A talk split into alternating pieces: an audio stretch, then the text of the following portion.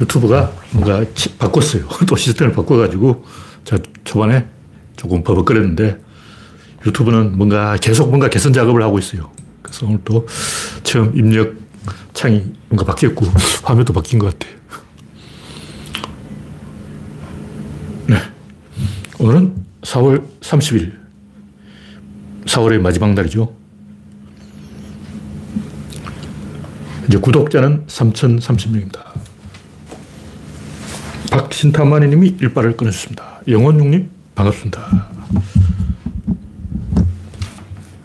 최근에 이 갑자기 방문자가 늘었어요. 그레스방님, 어서 오세요.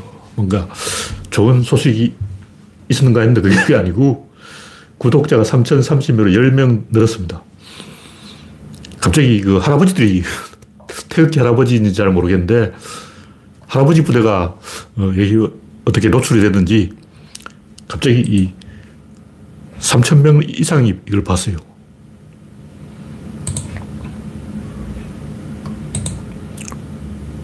3천, 조회수가 3,200회네. 3,200회. 1000 정도도 안 되고, 897회, 917회, 963회, 922회, 1000회 이러다가 갑자기, 어, 제가 윤석열을 비, 비판해서 그런지 조회수가 3천까지 올라갔어요.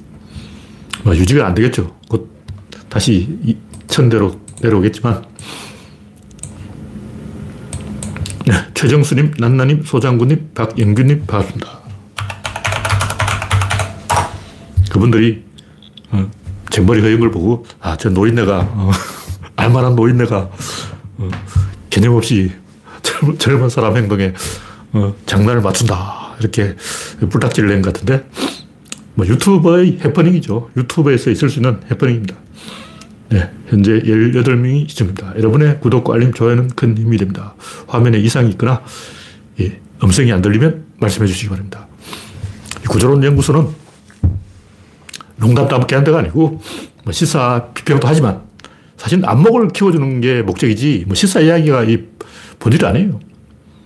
구조론 연구소는 어, 그러니까 갑자기 늘어난 조회수에 의해서 어, 처음 방문하신 분을 위해서 잠깐 안내를 드리면 인류 지성의 최고봉을 찍겠다. 뭐 그런 얘기예요. 다시 말해서 지구에서 좀 똑똑한 다수 손가락 안에 들어간 내가 세어보니까 지구에서 내보다 조금 더 아는 사람, 머리 좋은 사람 많죠. 천재는 많아요.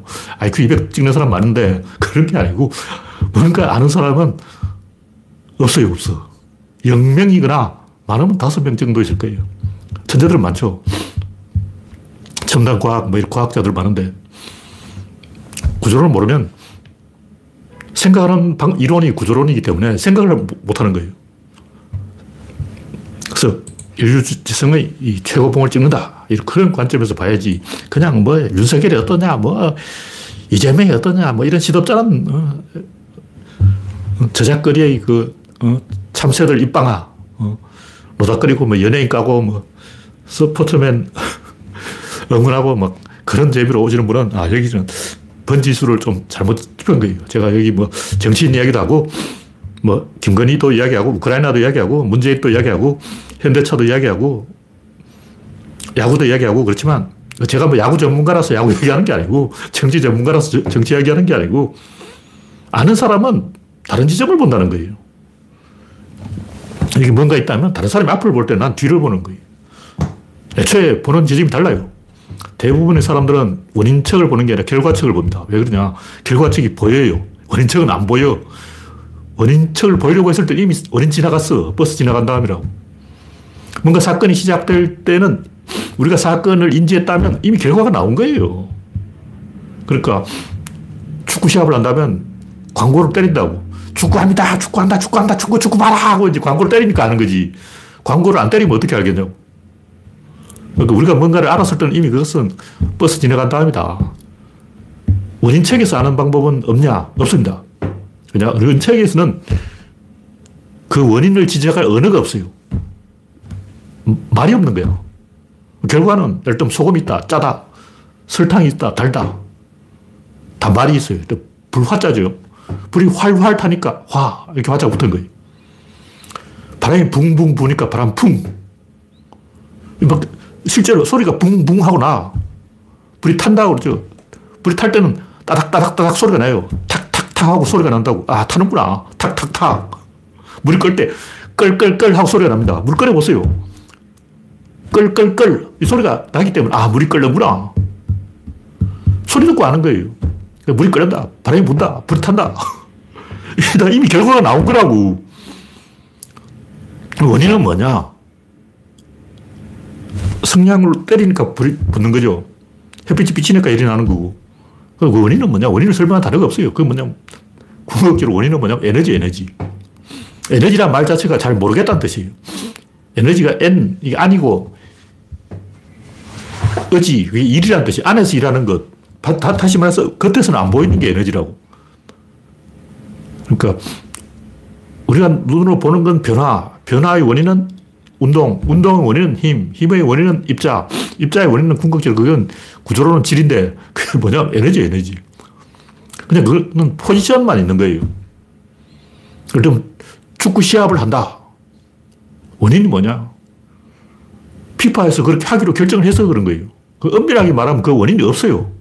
국가가 탄생한 원인이 뭐냐? 없습니다. 어, 이미 일단 미국 독립의 그 날짜를 언제로 찍어야 되냐?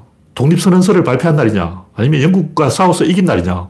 근데 영국과 싸워서 이겼어요. 이겼는데 아, 한쪽 구석 계속 전쟁하고 있어. 왜냐면 아직 이겼는지 모르고 있어.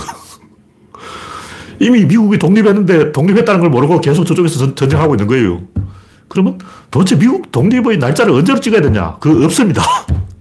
지금 미국 독립 기념일 7월 4일은 그냥 미국 아저씨들이 적당히 우리 그 선언서 발표한 날로 하자. 그렇게 말을 맞춘 거고, 정확하게 말하면 그 날짜는 존재하지 않는 거예요.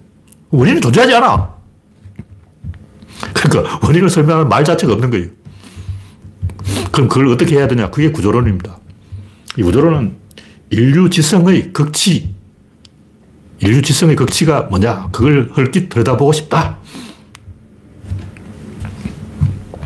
그런 생각이 있는 사람이 이 구조론을 시청해야 된다. 그런 얘기고, 지나간 할아버지나 잘 모르는 사람들 와가지고 막, 어, 윤석열이 어쩌고, 김건희가 어쩌고, 이재명이 어쩌고, 뭐 이런 얘기 듣고 싶어가지고, 어, 여기 괜히 와가지고, 어, 들어봤자 별 소득이 없고, 그러나, 그럼에도 불구하고, 대한민국 국민 중에 한 1% 정도는 뭔가 이 진리에 대해 관심을 갖고 있을 거 아니야. 밤하늘의 북극성을 보고 뭔가 전율을 느꼈을 거 아니야. 불변의 진리.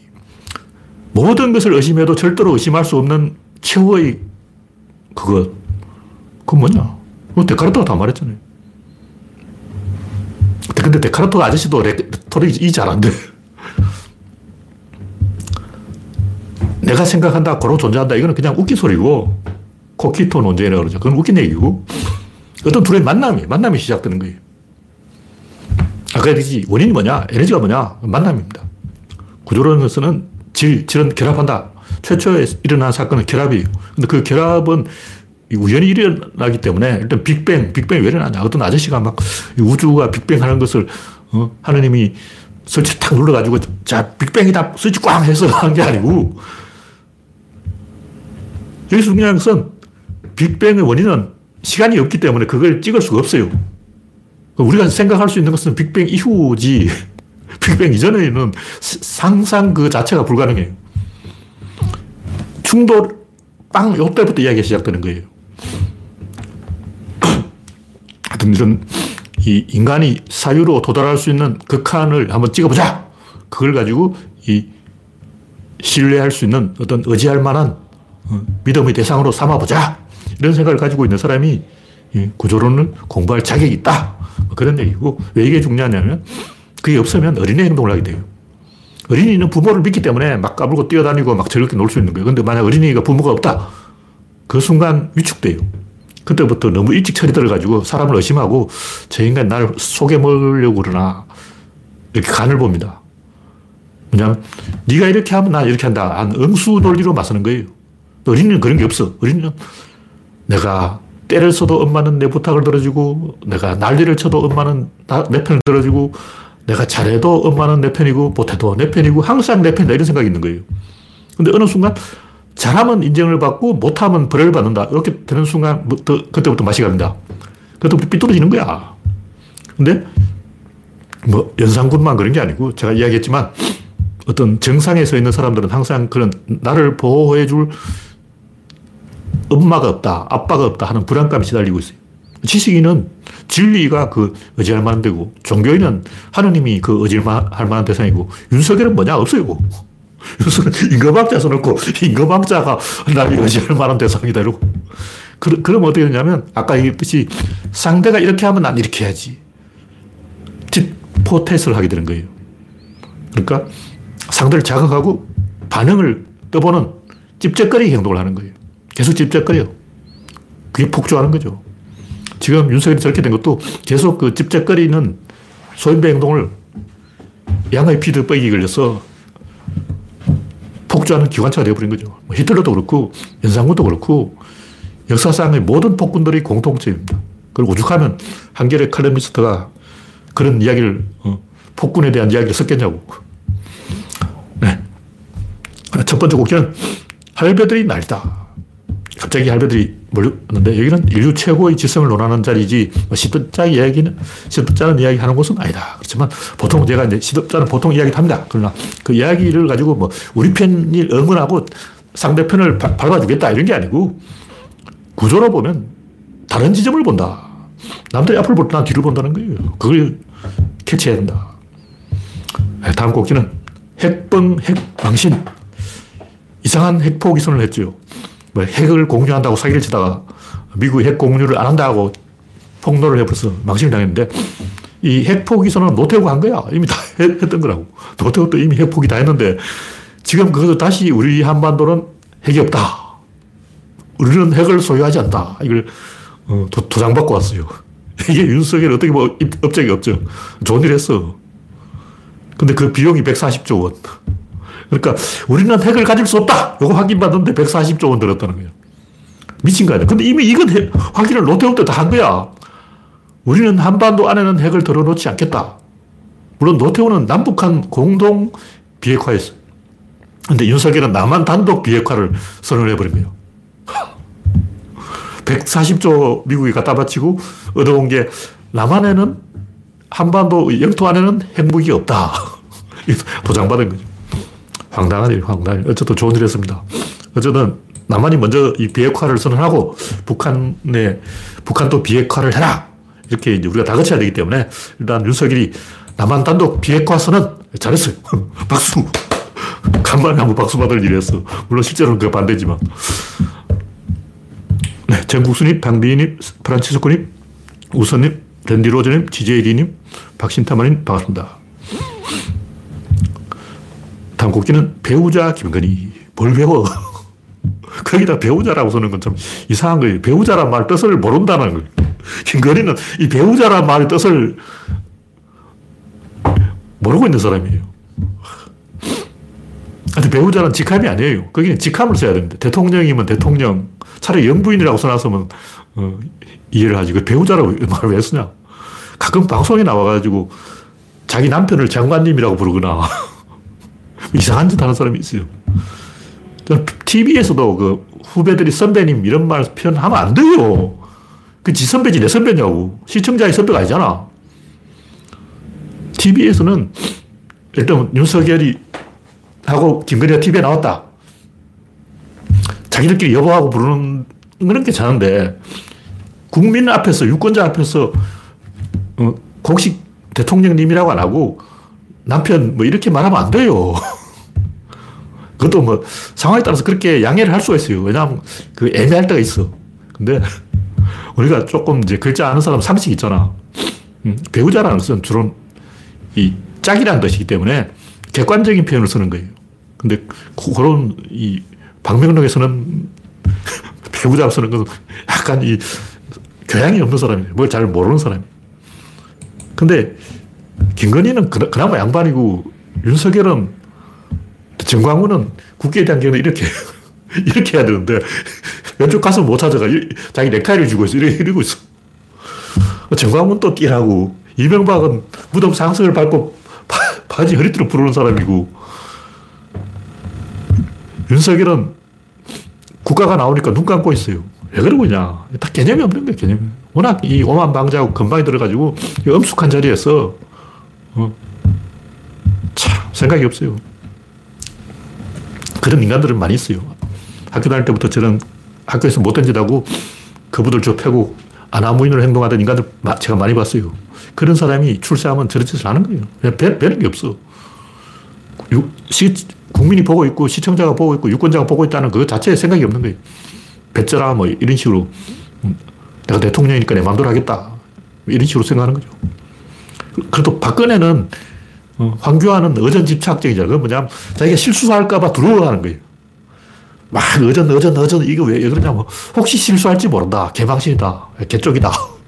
이런 두려움을 갖고 있어요. 그래서 어,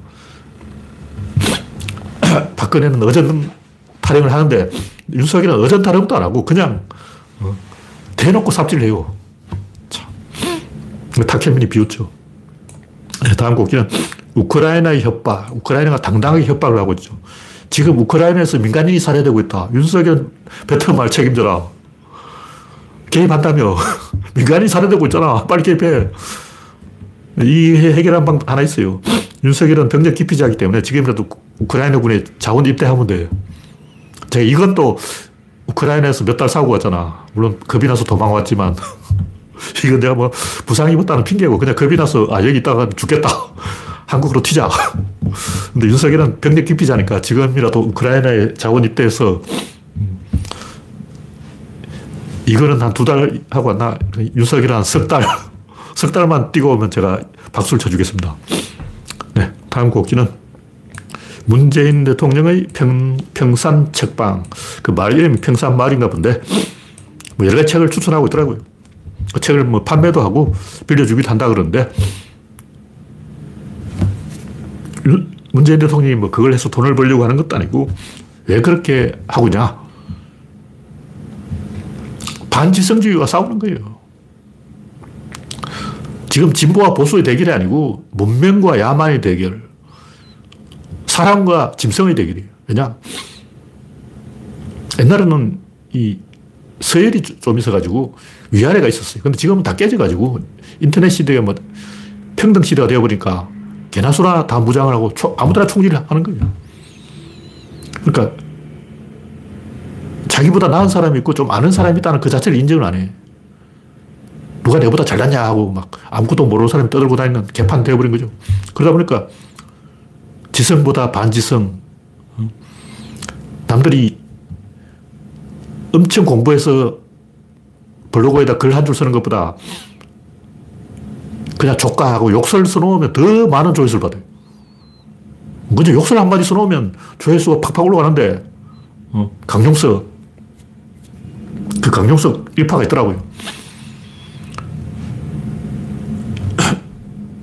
일배충들, 태극기 할배들, 그냥 어, 유튜브 방송 틀어놓고 욕설을 하면 되는데, 뭐하러 뭐 책 읽고 공부하고 있냐. 이런 생각을 하고 있는 거예요. 그렇지만 계속 새로운 혁신이 일어나기 때문에 그 붐이 오래 가진 않아요. 만약 오래 간다면 대한민국 망한 거죠. 인류가 망한 거야. 오래 갈 수도 있어요. 오래 갈 수 있는데 그건 망했다는 이야기이기 때문에 오래 가도록 놔두면 안 된다. 새로운 혁신을 우리가 일으켜야 되는 거예요. 새로운 인문주의, 새로운 인간 중심적 사고를 우리가 일으켜야 되는 거예요. 근데 전 문재인 대통령이 인문주의를 실천하기 위해서 평산 책방을 열었는데 그 책 소개하는 중에 지정학의 힘이라는 책이 있어요. 제가 이 책을 읽어보진 않는데 우연히 제가 하도 지정학, 지정하고 떠들었기 때문에 지정학 하면 내한테 물어봐야지. 어. 난 20년 전부터 지정학, 지정학 하고 떠들었잖아. 왜냐, 구조론을 설명하기 제일 좋은 게 지정학이에요. 예를 들면, 장사가 잘 되는 목 좋은 자리가 있다. 땅값이 비싼 동네가 있다. 다 인정할 거 아니야. 쓰레기장이 옆에 있다. 땅값이 안 올라가겠지. 왜 강남이 강북보다 땅값이 비싸냐? 다 이유가 있는 거예요. 그러니까 교통의 요지를 중심으로 정보의 요지를 중심으로 바둑을 둬도 환점을 중심으로 정, 포석을 전개하는 거죠. 전쟁터에서 제일 쉽게 볼 수 있는 게 영화 300에도 나오지만 300명의 병사, 실전 1300명인데 그 테베군도 있고 스파르타군만 있었던 게 아니에요. 스파르타군이 끝까지 남아서 싸웠기 때문에 스파르타군이 유명한데 사실은 더 있었어요. 실제로는 그 처음에는 한 7천 명 갔다가 돌파를 당하니까 최후에 한 1000명이 장렬하게 전사했다. 그게 뭐냐면 5만 명의 적군이 와도 1000명이 지킬 수 있다는 거죠. 이건 누구나 다 인정을 하는 거냐. 그러니까 지정학이라는 것은 구조론을 이해를 못하겠다 하는 사람에게 제일 쉽게 예를 들어서 설명할 수 있는 게 지정학이다. 바둑에는 관점이 있다. 장사하는 데는 목적원 자리가 있다. 근데 문제는 이걸 인간 사회에도 목적원 자리 그걸 만들어버리는 거예요. 그게 어떻게 만드냐. 그게 계급이에요. 권력이 하는 짓이 바로 그런 거라고. 어떤 핵심을 알박기를 해서 딱 장악하고 자기 앞에 내 앞으로 줄 서. 그게 권력이라는 거예요. 그러니까 전쟁을 한다면 산맥이라든가 강을 먼저 전, 접수를 해야 돼요. 강을 중심으로 방어선을 딱 치고 참호를 파고 지금 러시아군이 그거 하고 있잖아. 드니퍼르 강, 강변을 따라서 쭉 요새화를 하고 있는 거예요. 참호를 파고 있어. 근데 우크라이나는 평야가 너무 넓어서 우크라이나군에 불리해요. 그러니까 산맥이 너무 없어. 그러니까 지형에 그런 그 요지가 있듯이 사람 사이에도 요지가 있다. 일단 인기 있는 사람이 있으면 먼저 그 사람을 사귀어버리면 그, 그 사람이 유리한 거죠. 뭐 초등학교만 가봐도 얼굴이 예쁘고 공부 잘하고 똑똑하고 힘 좀 세고 싸움 잘하고 이런 애들이 인기를 갖고 권력이 만들어진 거예요. 근데 그게 지정학적 구조와 사람 사이의 구조가 똑같다는 거죠. 지, 정학적 구조는 항구가 있어야 되고 평원이 있어야 되고 인구가 많아야 되고 교통로 요지를 차지해야 되고 뭐 이런 건데 사람 사이에도 그런 교통로 요지가 있고 사람 사이에도 그 말을 잘 전달하는 아저씨가 있어. 사람 사이에도 산이 있고 바다가 있고 강이 있다는 거죠. 그, 그것이 권력을 만든다. 그런 얘기죠. 어쨌든 이 지정학의 힘이라는 게 지정학이 전쟁이라든가 경제에만 적용되는 게 아니고 인간관계도 다 적용되는 거예요. 보편적인 논리. 왜 이런 현상이 생기냐면 에너지는 덩어리를 만들고 방해자가 없는 쪽으로 가는 성질이 있기 때문에 이 에너지의 성질이라고. 그러니까 산이 왜 우뚝하냐? 흙이 모여서 그런 거예요. 실제로는 지구 중력이 이 가벼운 데가 뜬 거예요. 다시 말해서 기반함이 다른 지역 기반함보다 무거운 것은 태평양, 가벼운 것이 대륙이라는 거죠. 근데 이 인간도 사, 산이 모여서 산맥이 되듯이 사람이 모이는 데가 있고 흩어지는 데가 있고 지정학적 구조와 원리, 작동 원리가 똑같다. 그런 얘기죠. 그래서 뭐 이 얘기는 문재인 대통령이 지정학을 공부를 했다면 아, 구조론적인 감각이 있는 사람이다. 그러니까 문재인 대통령이 지정학의 힘이라는 책을 읽어보고 아, 그럴듯한 얘기다. 맞는 얘기다. 이렇게 판단했다면 그 사람은 구조론적인 감각이 좀 있는 사람이에요. 그 전혀 모르겠다. 왜 지정학이 영향을 미치는지 모르겠다. 어, 왜 국경이 산맥과 강을 중심으로 생긴지 모르겠다. 왜 이 알프스와 피레네를 프랑스와 이탈리아가 경계로 삼고 있는지 모르겠다. 그 사람 구조론적인 감각이 없는 사람이에요. 네, 다음 곡지는 현대차와 정의선. 이건 뭐 별 이야기는 아닌데 제가 옛날부터 이 정의선이와 이재용을 많이 비교를 했어요. 사진만 봐도 이재용은 뭔가 이러고 있고 멍한 표정이. 정의선이는 눈빛이 제대로 박혀 있다고. 아, 저 사람은 뭔가 생각이 있구나. 가끔 뭐 게시판에 보면 와, 관상은 과학이다 이런 말이 있어요. 옛날 관상학은 다 중국 관상이고 한국 관상이 아니에요. 맹형규가 제일 중국 관상학으로 보면 맹형규가 제일 관상이 좋은 사람이.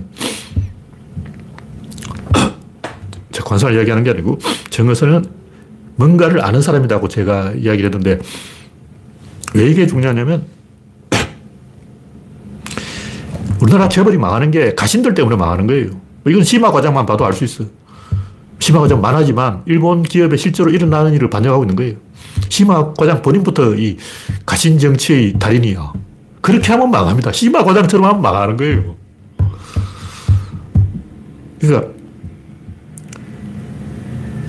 원래 이게 정세영 거였어요, 현대가. 근데 정주영이 뺏었어요. 동생 것을 뺏어가지고 장남한테 줘버린 거예요. 근데 왜 그렇게 했냐? 왜 정주영은 동생 것을 뺐었냐? 현대가의 가신들이 다 몽구 편을 들었다. 이게 이 임금들도 부자 상속을 하지 형제 상속을 하면 나라가 망하는데 몽구는 젊었고 서영인 나이가 많으니까 몽구 쪽으로 권력을 넘기라. 이렇게 현대가 가신들이 의사결정을 한 거예요. 집단 지도 체제지. 화백회를 열어가지고 현대가 화백회에 참여한 가신들이 몽구가 최고예요. 이렇게 떠들어서 몽구한테 넘어간 거예요. 근데 문제는 이 가신들이 힘을 갖고 있기 때문에 몽구가 그 가신들을 제압을 못해. 내가 몽구라도 명박이한테 신세졌지, 쟤한테 신세졌지, 신세졌지, 신세졌지. 쟤들이 나를 옹립했잖아. 고맙지. 근데 내 입맛 똑바로 못해! 이렇게 큰 소리를 못 치는 거예요. 그래서 몽구는 10조 원짜리 땅 사서 집 짓다가 돌아가셨고, 물러나셨고, 지금 정의선한테 넘어왔는데, 정의선은 이 가신들에게 휘둘릴 만한 인간이 아니에요. 딱 봐도 저 인간은 고집이 있는 게 가신들한테 끌려다닐 위인은 아니다. 뭐 그런 얘기죠. 이 구조를 보는 거예요. 보통 사람들은 그냥 그 사람의 인품을 보는 거죠. 어. 정거선이 저 사람이 똑똑하냐, 멍청하냐, 이걸 보는데 저는 저 사람 주변에 어떤 인간이 있느냐, 이게 구조로 보는 거예요. 정의선 주변에는 가신이 없고 정, 있다 해도 정의선이 그 가신들을 다 장악할 수 있다. 그런데 정몽구는 그렇게 못한다. 왜냐? 가신들이 몽구를 옹립했기 때문에. 이게 일본이 딱 망하는 이유가 일본도 가신들 없어요. 왜냐 일본은 천년 전부터 그랬어. 일본 역사에는 원래 이 일본의 봉건 영주는 이 가신들에게 일을 맡기고 자기는 나서지 않는 게 원칙이에요. 다시 말해서 일본 기업은 보스들이 이래라 저래라 하면 안 돼요. 상징적인 존재로 남아가지고 TV에 출연해가지고 막 철학을 토론하고 그런 건 하고 있고 기업 의사 경영에 참여하면 안 된다. 왜냐면 일본 덴노, 천황이라고 그러죠. 일본인들이 천황이라고 부르는 사람 원래 현실 정치에 개입을 안 해요. 천황이 개입했다가 2차 대전 말아먹었잖아. 그래서 원래 천황은 정치를 안 하는데 딱 한 번 정치했다가 망했다. 그래서 일본 기업은 다 천황하고 똑같이 기업 일에 경영에 나서면 안 된다. CEO가 경영하면 망한다. 이런 생각을 갖고 있다고. 그러다 보면 어떻게 되냐면 강소 기업만 살아남는 거예요. 근데 가신들이 다 말아먹기 때문에 가신들의 폐해를 줄이다 보면 회사를 키울 수가 없어. 유럽도 똑같아요. 유럽도 봉건 잔재가 남아있기 때문에 기업을 확장을 못해요. 그러다 보니까 계속 세습하는 기업이 돼가지고 한 가문이 계속 그걸 하고 있고 가신들을 하고 갈등 때문에 기업이 이렇게 뻗어나가지를 못해. 뻗어나가면 곳곳에 이 그룹이 생겨서 사내 정치를 한다고. 초반에는 창업주가 살아있을 때는 그렇게 이제 가신들이 어, 못된 짓을 하면 오너가 조져버리죠. 너 나가! 하고 쫓아버린다고. 스티브 잡스 같은 사람이 만약 그 어, 애플 안에서 사내 정치를 한다. 바로 해고지. 너 해고야! 하고 잘라버리는데 정주영이라면 그렇게 해고시켜 버려줄 거 아니야. 근데 몽구쯤 되면 이제 세섭이 2대, 3대 넘어오면 재용이 정도 되면 그렇게 못해요. 제가 볼 때 이재용은 부하직은 이렇게 넌 해고야! 이걸 할 수 없다고 보는 거예요. 물론 제가 이재용을 만나본 적이 없기 때문에 정확하게 알수 없지만 제가 알기로는 이재용은 넌 해고야! 이걸 못하는 사람이에요. 근데 어선이라면 어선이도 뭐 모르긴 하지만 제가 정거선을 잘 아는 건 아니지만 그렇게 할 수 있어야 한다. 뭐 그런 얘기죠. 근데 꼭 기업뿐만 아니라 이런 식으로 그 가신 정치 하다가 망하는 게 굉장히 많아요. 저 프로야구를 이야기하는 것도 대부분 뭐 망하는 게 딱 비슷해. 그러니까 대기업이 가신정치, 사내정치 하다가 망하거나 프로야구가 말아먹는 거나 저, 제가 저번에 이야기한 롯데 허문회. 어쩌면 롯데가 원래 8연승을 했잖아요. 근데 제가 허문회를 잘라야 된다고. 왜냐하면 제가 저 인간은 가신정치하고 있다고. 사내정치하고 있어. 딱 보면 보이잖아. 제가 김성근을 비판한 것도 그런 거예요. 딱 보면 보이잖아. 김성근 딱 보면, 아, 쟤는 아니야. 물론 김성근 젊었을 때 괜찮아요. 젊었을 때 괜찮은데, 나이가 드니까 점점 가신들한테 의존하는 거예요. 이강철, WBC 하다가 망했잖아요. 왜 그러냐. 이게 우승까지 했어요. 신생팀을 맡아서 우승까지 쭉 왔다는 것은 그 야구팀의 처음 발을 들어놓은 20대가 30대, 40대 될 때까지 쭉 같이 왔다는 거예요. 가신이 되어 있는 거야. 이강철이 좋은 감독인데 왜 지금 KT를 말아먹고 있냐? 가신 정치. 왜냐하면 장단팀이거든. 장단 때부터 내가 10년 동안 이 바닥에서 굴러먹었는데 그러면 걔를 마음대로 못 잘라요. 내가 이강철 감독이라도 저, 어, 내가 처음 감독 됐을 때부터 쟤하고 같이 하고 있는데 어떻게 쟤를 잘라? 못 자르지. 김성근 똑같아요. 놀이타는 놀이타. 왜 놀이타? 늙은 선수를 좋아하는 왜 늙은 선수? 자기가 나이를 먹어가면 20대, 19살 이런 애를 불안해서 등판을 못 시키고 거리감이 있어요. 나라도 내가 이미 나이가 많기 때문에 20대 애들하고 대화를 하면 뭔가 서먹서먹해. 음. 에너지가 줄어든다는 거죠. 같이 늙어가는 거야. 뭐 그렇다는 얘기죠. 네. 다음 꼭지는 기레기는 얼마 받고 방사능 오염수 기사 쓰냐. 이 어떤 기레기가 일본 방사능 오염수 괜찮다. 이런 기사를 황당한 어, 정권에 아부하려는 기사를 써놨는데 그 사람이 이 광우병 쇠고기도 괴담이다 이렇게 했는데 괴담이 아니고 이거는 국민 주권의 문제예요. 쇠고기를 수입하려면 국민한테 허락받고 수입해야지 지지율 30% 대통령이 뭘 지 맘대로 쇠고기를 수입하냐고.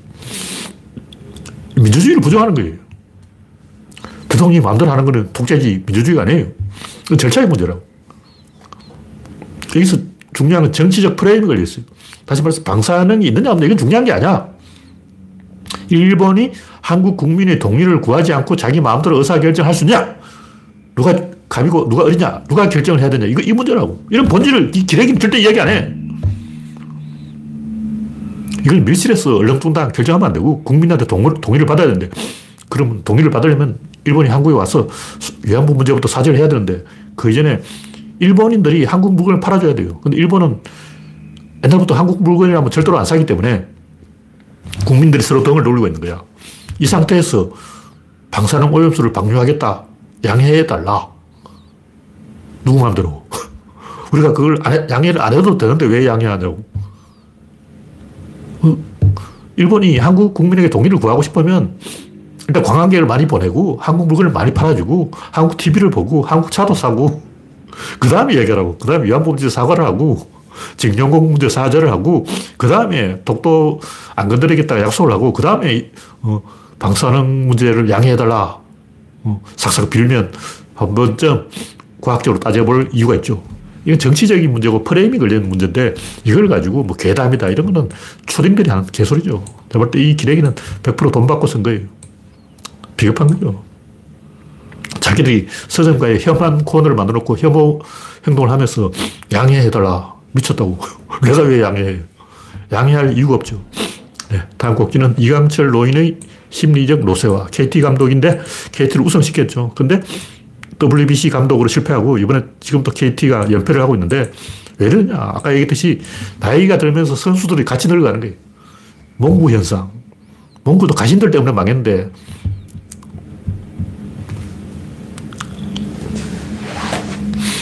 똑같은 아까 다 이야기했지만 음, 감독이 의욕을 내가지고 젊은 선수를 계속 실험을 해야 되는데 의사결정을 많이 해야 돼요. 보통 뭐 늙으면 어떻게 되냐면 의사결정 자체를 안 해. 아무것도 안 해. 멍청한 그 지휘관, 이건 뭐 공격을 하라는 거지 수비를 하라는 거지 아무 말도 안 해요. 나폴레옹도 젊었을 때는 막 활발하게 지휘를 했다고. 근데 워털루에서는 배가 아팠어. 배가 아파서 아무 말도 안 하고 그냥 막사에 들어가 있었어. 그 사이 전쟁 끝난 거야. 만약 나폴레옹이 이렇게 보고 있었다면 부하들이 어, 나폴레옹이 보고 있다. 열심히 하자. 했을 건데 나폴레옹이 막사에 들어가 보니까 무적의 건의대, 나폴레옹 건의대들이 제일 용감한 정예 부대가 도, 도망쳐버린 거예요. 아니, 프랑스군의 최정예 부대가 영국군 장창 부대 앞에서 도, 도주를 한다. 이게 말이 되냐고. 그런 현상이 일어나는 거예요. 선수단, 선수단과 같이 늙어 갔다. 인간은 호기심을 잃었을 때가 죽을 때다. 자, 이강철이 다시 이 젊어지려면 호기심을 회복해야 되고 20대 선수, 나이 어린 선수들하고 같이 놀아야 되고 계속 실험을 해봐야 돼요.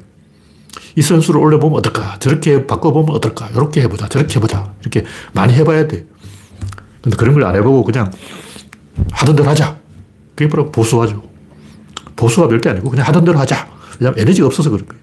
뭔가 실험을 자꾸 하는 거는 진보죠. 진보 실험 다 옳은 게 아니고 일단 의욕이 있다. 그런 얘기죠.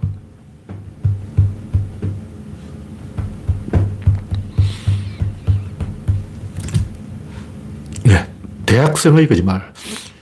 리움 미술관에 전시해놓은 1억 5천만 원짜리 바나나를 먹어버렸다 그러는데 왜 먹었냐 하니까 배가 고파서 먹었다. 아, 아 배가 고프면 식당에 가서 밥을 먹지 왜 바나나를 먹냐고.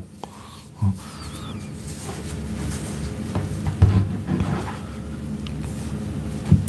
하여튼 중요한 것은 좀 멋진 거짓말을 해야 될 거 아니야.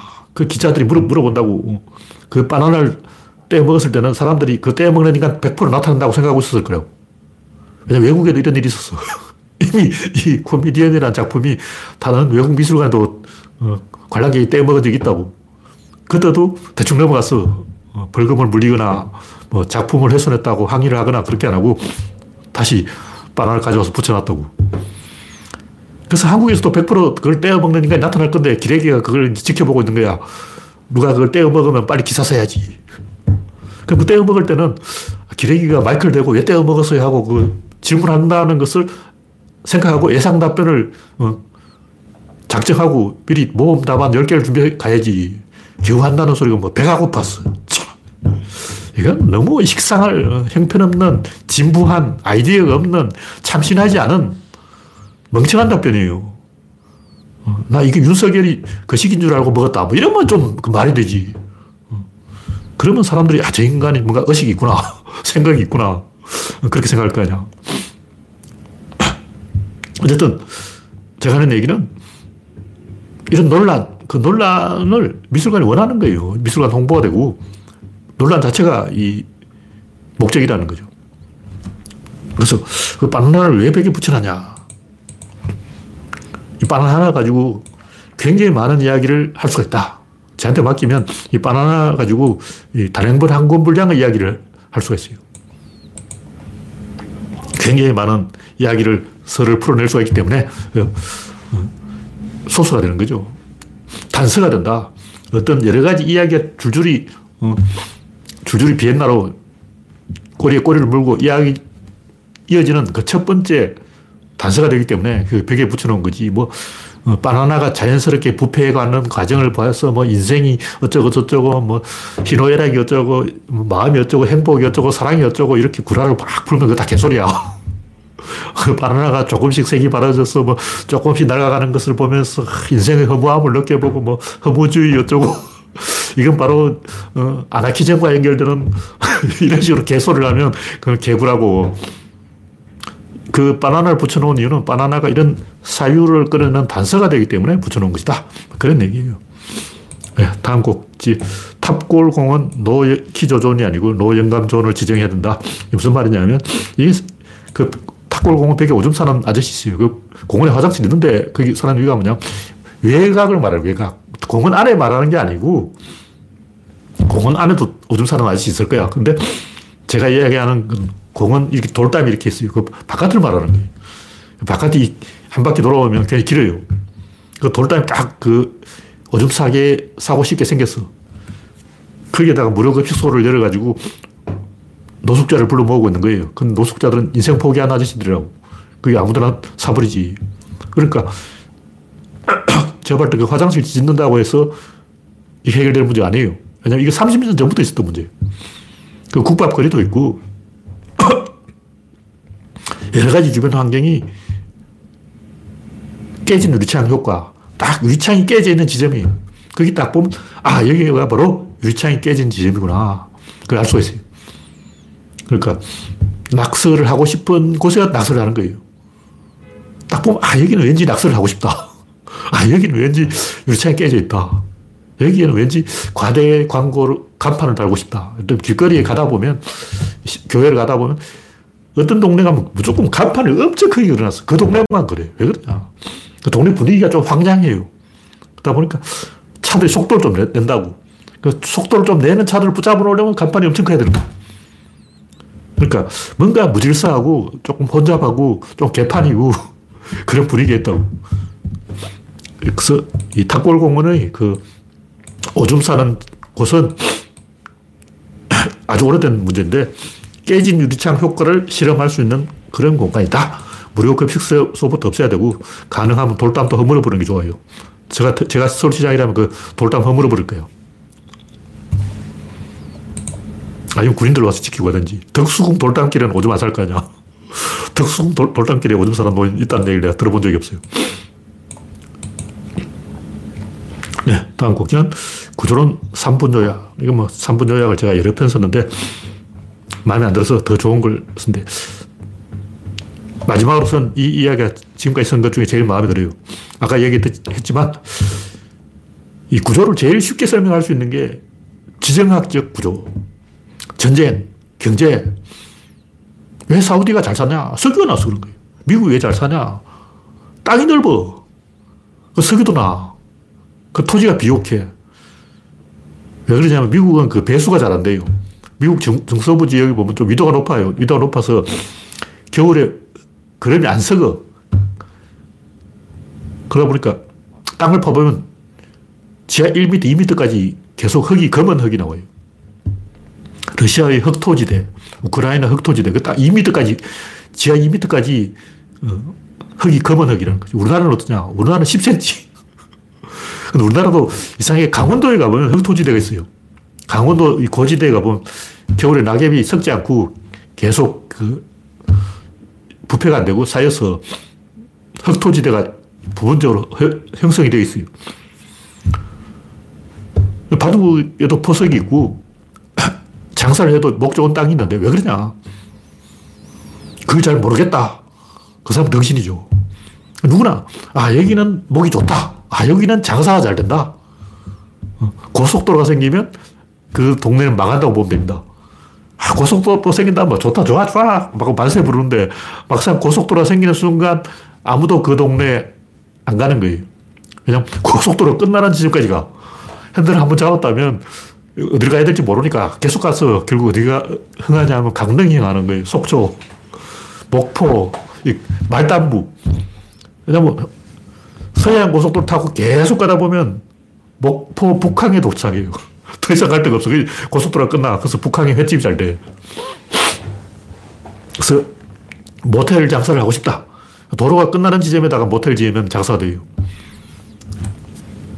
목 좋은 자리가 있듯이 사람 사이에도 그런 목이 있는 거예요. 그게 뭐냐, 권력이죠. 카스트 제도를 만들고 신분 제도를 만들고 학벌, 지연, 혈연, 뭐 한국 특유의 그 어, 인맥,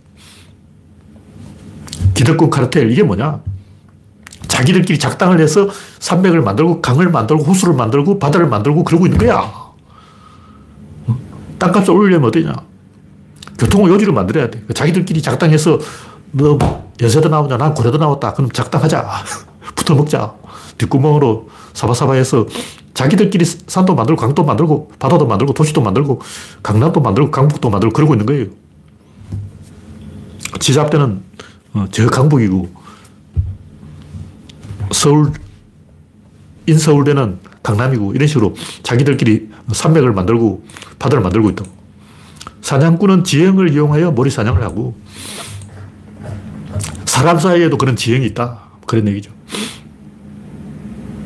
하여튼 결론은 자연도 구조를 사용하고 인간도 구조를 사용하고 전쟁도 구조를 사용하고 경제도 구조를 사용하고 음악도 구조를 사용하고 대위법, 바흐가 만들어 놓은 게 음악의 구조예요. 미술에도 구조가 있습니다. 인상주의. 인상주의라는 다른 게 아니고 미술에다 구조를 적용한 거예요. 정신분석학 이 뭐냐. 마음에다 구조가 있을 것이다. 찾아보자. 이게 프로이드의 정신분석입니다. 마르크스의 자본론. 자본에도 구조가 있을 것이다. 생산력과 생산관계의 구조. 구조를 찾아보자. 이게 자본론이죠. 모든 것에는 구조가 있고 구조는 진화를 한다. 뭐 이런 얘기입니다. 질, 입자, 힘, 운동량, 순으로 진화를 하는 거예요. 설명되어야 하는 모든 것은 구조로 설명될 수 있다. 모든 의사결정에 구조가 작용된다. 선택의 갈림길에서 의사결정이 어떻게 일어나냐. 이것이 인간이 생각을 해서 도달할 수 있는 최고의 경지다. 그럼 그 반대는 뭐냐? 그 반대는 고유한 성질. 원래 그렇다. 잘 모르겠다. 소금은 원래 짜다. 설탕은 원래 달다. 이렇게 원래 그렇다 고 생각하는 게 원, 원소설이 원소설. 대표적으로 뭐 사원소설, 뭐 담접질, 무선질, 무선질, 뭐 서양의 사원소설, 동양의 오행설, 화수목금토 뭐 이런 것이 화는 원래 화다. 목은 원래 목이다. 금은 원래 금이다. 원래 그런 성질이 있다. 유태는 원래 성질이 그래. 일본 놈들은 원래 성질이 그렇다고. 아, 중국 애들 원래 성질이 그렇잖아. 이런 식으로 원래 그렇다 하는 것은 원소설이. 원래 그런 게 아니고 아까 했듯이 그 뒤에 누군가 있다는 거예요. 정선이는 원래 그런 게 아니고 뒤에 가신들이 있다. 재용이는 원래 그런 게 아니고 삼성 가신들이 재용이를 리모컨으로 조종하고 있다. 윤석열은 원래 그런 게 아니고 김건희를 만나서 그렇게 됐다. 만남. 누구를 만나는 거냐에 따라서 결정된다. 이게 구조론이고. 아, 윤석열이 원래 그래. 초등학교 1학기 때부터 그랬어. 이건 원소설이. 물론 이제 원래 그런 사람도 DNA를 그렇게 만난 거죠. 아버지를 그렇게 만난 거예요. 엄마를 그렇게 만난 거죠. 이 우주는 성질로 설명이 되어야 되는데 성질은 어떤 둘이 만나는 방식이다. 성질이 아니면 뭐냐? 물질이다. 물질은 뭐냐? 물질은 결국 인간이 관측하는 방식이에요. 여기 인간이 개입했기 때문에 빼야 돼. 왜 인간이 개입하냐고. 결정적으로 이 물질은 인간의 경험을 따르는 것이고 경험이라는 것은 결과예요. 원인이 아니라고.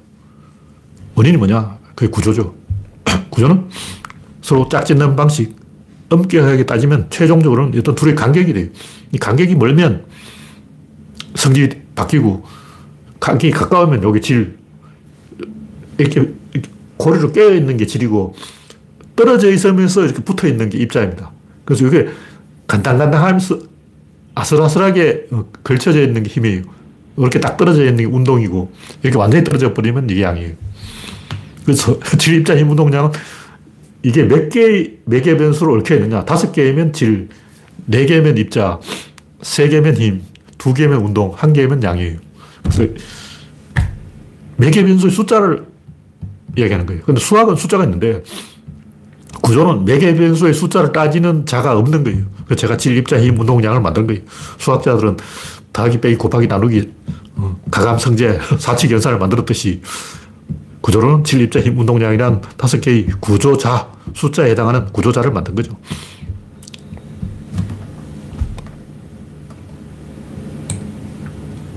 그래서 수학은, 수학도 간격을 따져요. 근데 수학은 이미 결과가 나와 있는 결과의 간격. 예를 들면 뭐 산이 에베레스트 한 꼭대기가 8,848m다. 이 결과가 나와 있는 거야. 달과의 거리가 몇 킬로냐?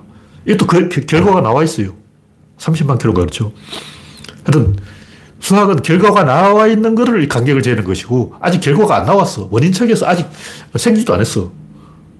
생기지도 않았지만 남자와 여자가 분가분가를 했으면 아기가 나올 것이다. 그냥 했을 분가분가를 했으니까 아기가 나오겠지. 이게 구조론이에요. 이미 아기가 나왔어. 태어났는데 저울에 달아보고 어, 체중이 3kg다.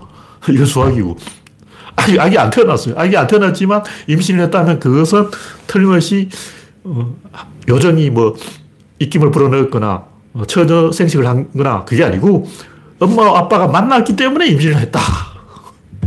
이게 부조론이에요. 옛날 사람이라면 그 뭐 옛날 설화에 보면 뭐 목도령 이야기에 보면 나무 밑에서 오줌을 싸니까 임신을 했다. 나무 밑에서 고목나무 밑에서 오줌을 쌌기 때문에 목도령 엄마가 임신을 한 게 아니고 엄마 아빠가 붕가붕가를 했기 때문에 임신을 한 거예요. 그 붕가붕가의 종류가 질, 입자, 힘, 운동량 다섯 가지가 있다. 뭐 그런 얘기죠.